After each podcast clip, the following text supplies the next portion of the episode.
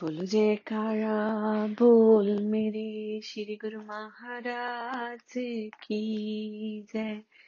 बोल साचे दरबार की जय। गुरुमुखो, हमने कल बात की हमारी कामनाएँ, हमारी इच्छाएँ। कारण बनता है दुख का। जब इच्छाओं की पूर्ति नहीं होती है तो उसे दुख का कारण बनता है। जब वो दुख आता है तो हमें दुख, गुस्सा भी आता है।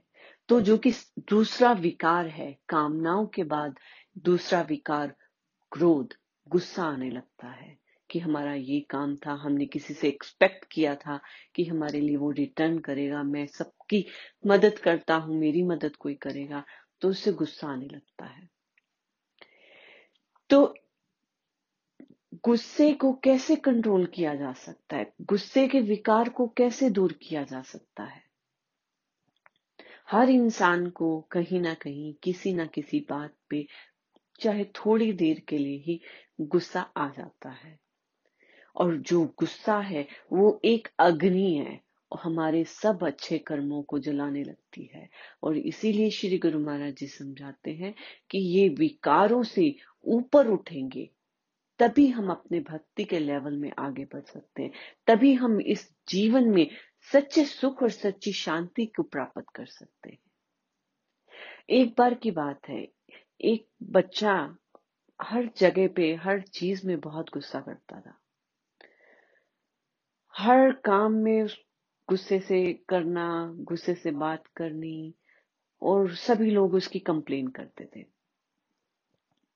तो उसके पिता ने सोचा कि इसको कैसे समझाया जाए, क्योंकि अगर ऐसे समझाऊँगा तो इसको समझ में नहीं आएगा। तो उसने अपने बेटे को कहा कि तुम रोज का एक कील लो और इस लकड़ी के दीवार में ठोको। तो उसने रोज का एक एक कील लिया, लकड़ी की दीवार में ठोकने लग गया। ऐसे दस पंद्रह दिन निकले और उसके बाद उसके पिता ने कहा कि अब ये सब कील जो तुमने ठोके थे, सब वापस निकालो। तो जब लड़के ने सब कीलों को वापस निकाला तो फिर उसके पिता ने समझाया कि जैसे ये लकड़ी कील लगने से और वापस निकालने से अब सही यूज़ नहीं हो सकती क्योंकि बहुत कमज़ोर हो गई है।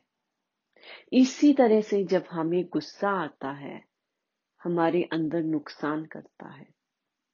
और इस गुस्से से हमें अब खुद भी तकलीफ़ मिलती है क्योंकि ये वो आग है जो हमारे हाथ पहले जलाती है दूसरों को, को जलाने से पहले। तो फिर हम क्यों क्यों जले इसमें? और हम इसको कैसे अंडरस्टैंड कर सकते हैं? जब हमें इसका नुकसान और फ़ायदे पता होंगे।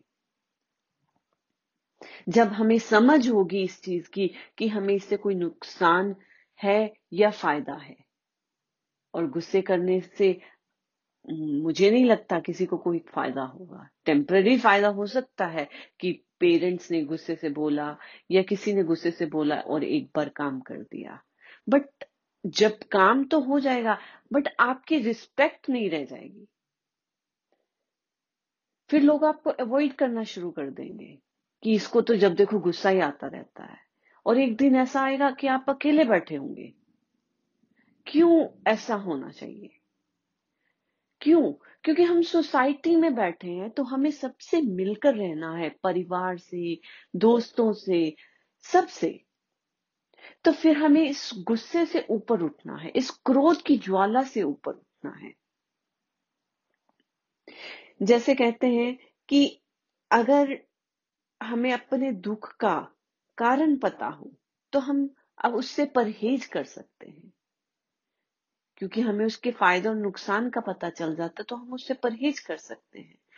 तो इसी क्रोध के गहराई को समझ के कि आपको कितना नुकसान दे रहा है, कि हमें खुद को जला रहा है जैसे कबीर साहब जी कहते हैं, क्रोध अग्नि घर घर बड़ी, जले सकल संसार, दीन लीन निज भगत जो तिनके निकट उबार।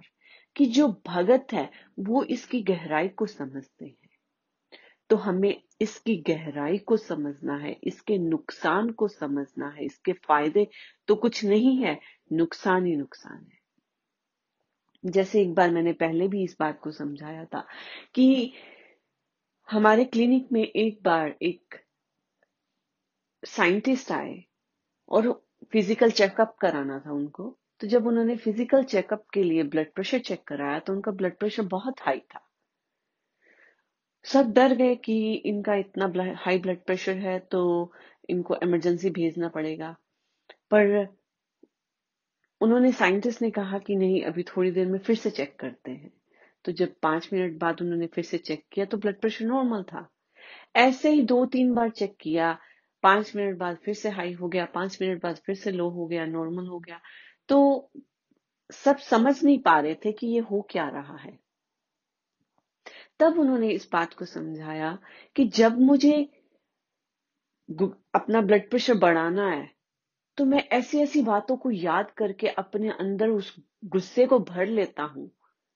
जिससे मेरा ब्लड प्रेशर बढ़ जाता है, मेरा हार्ट ज़ोर से पंप करने लगता है और ब्लड प्रेशर बढ़ जाता है। तो जब हमारे अंदर, हमारे विचारों से हमारा ब्लड प्रेशर ऊपर नीचे होता है, हमारे ओगन्स को अलग वे से काम करना पड़ता है मोर स्ट्रॉन्ग वे से काम करना पड़ता है तो हमारे ओगन्स वीक होने लगते हैं।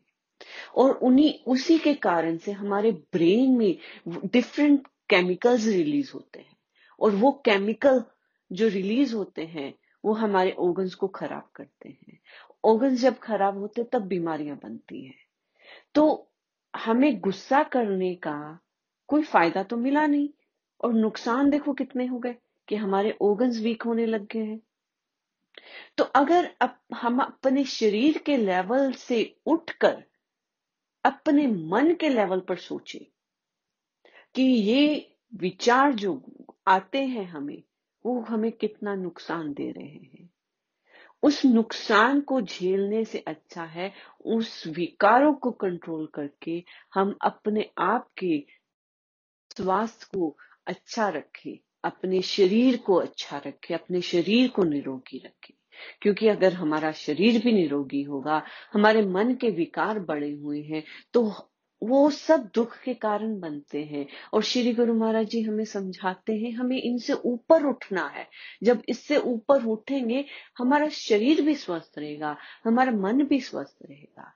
हम शरीर के लेवल पे बहुत सारे काम करते हैं, कि सुबह उठते हैं, ब्रश करना है, नहाना है, धोना है, अच्छे सफ़ा, साफ़ कपड़े पहनने हैं अच्छा खाना खाना है, सब कुछ करना है।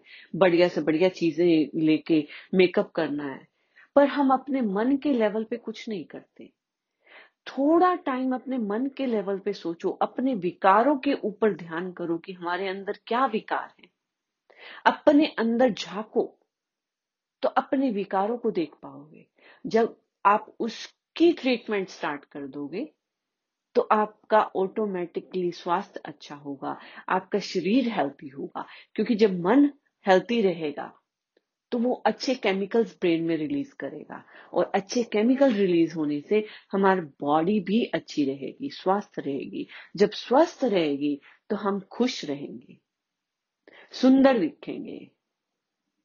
तो ये सब बेनिफिट्स हमें मिलते हैं कि हम गुस्सा ना करने के। तो इसलिए हमारी अपनी चॉइस है कि हमें क्या चाहिए। श्री गुरु महाराज जी तो हमें समझा रहे हैं, रास्ता दिखा रहे हैं कि अगर हम थोड़ा समय भी अपने मन के ऊपर लगाकर श्री गुरु महाराज जी के ध्यान में बैठकर उनकी आज्ञा का पालन करते हुए दरबार के नियमों को फॉलो करेंगे तो उससे हमारा मन और कंट्रोल हो जाएगा। क्योंकि हमें एक सतगुरु की कंपनी मिली है, उनका साथ मिला है, जो हमें सही रास्ता दिखा रही है। जब उनके साथ के साथ चलेंगे तो एक एक्स्ट्रा पावर एक एक्स्ट्रा एनर्जी बोनस के साथ हमारे साथ चलेगी, जिससे हम अपने मन के विकारों से ऊपर उठ सकते हैं और सच्ची खुशी, सच्चा आनंद पा सकते हैं और उससे सतगुरु की प्रसन्नता भी मिलेगी और हम इस जहाँ में और इस जहाँ के बाद भी मुख उज्जवल होकर रहेंगे और जाएँगे। बोलो जयकारा। बोल मेरे श्री गुरु महाराज की जय।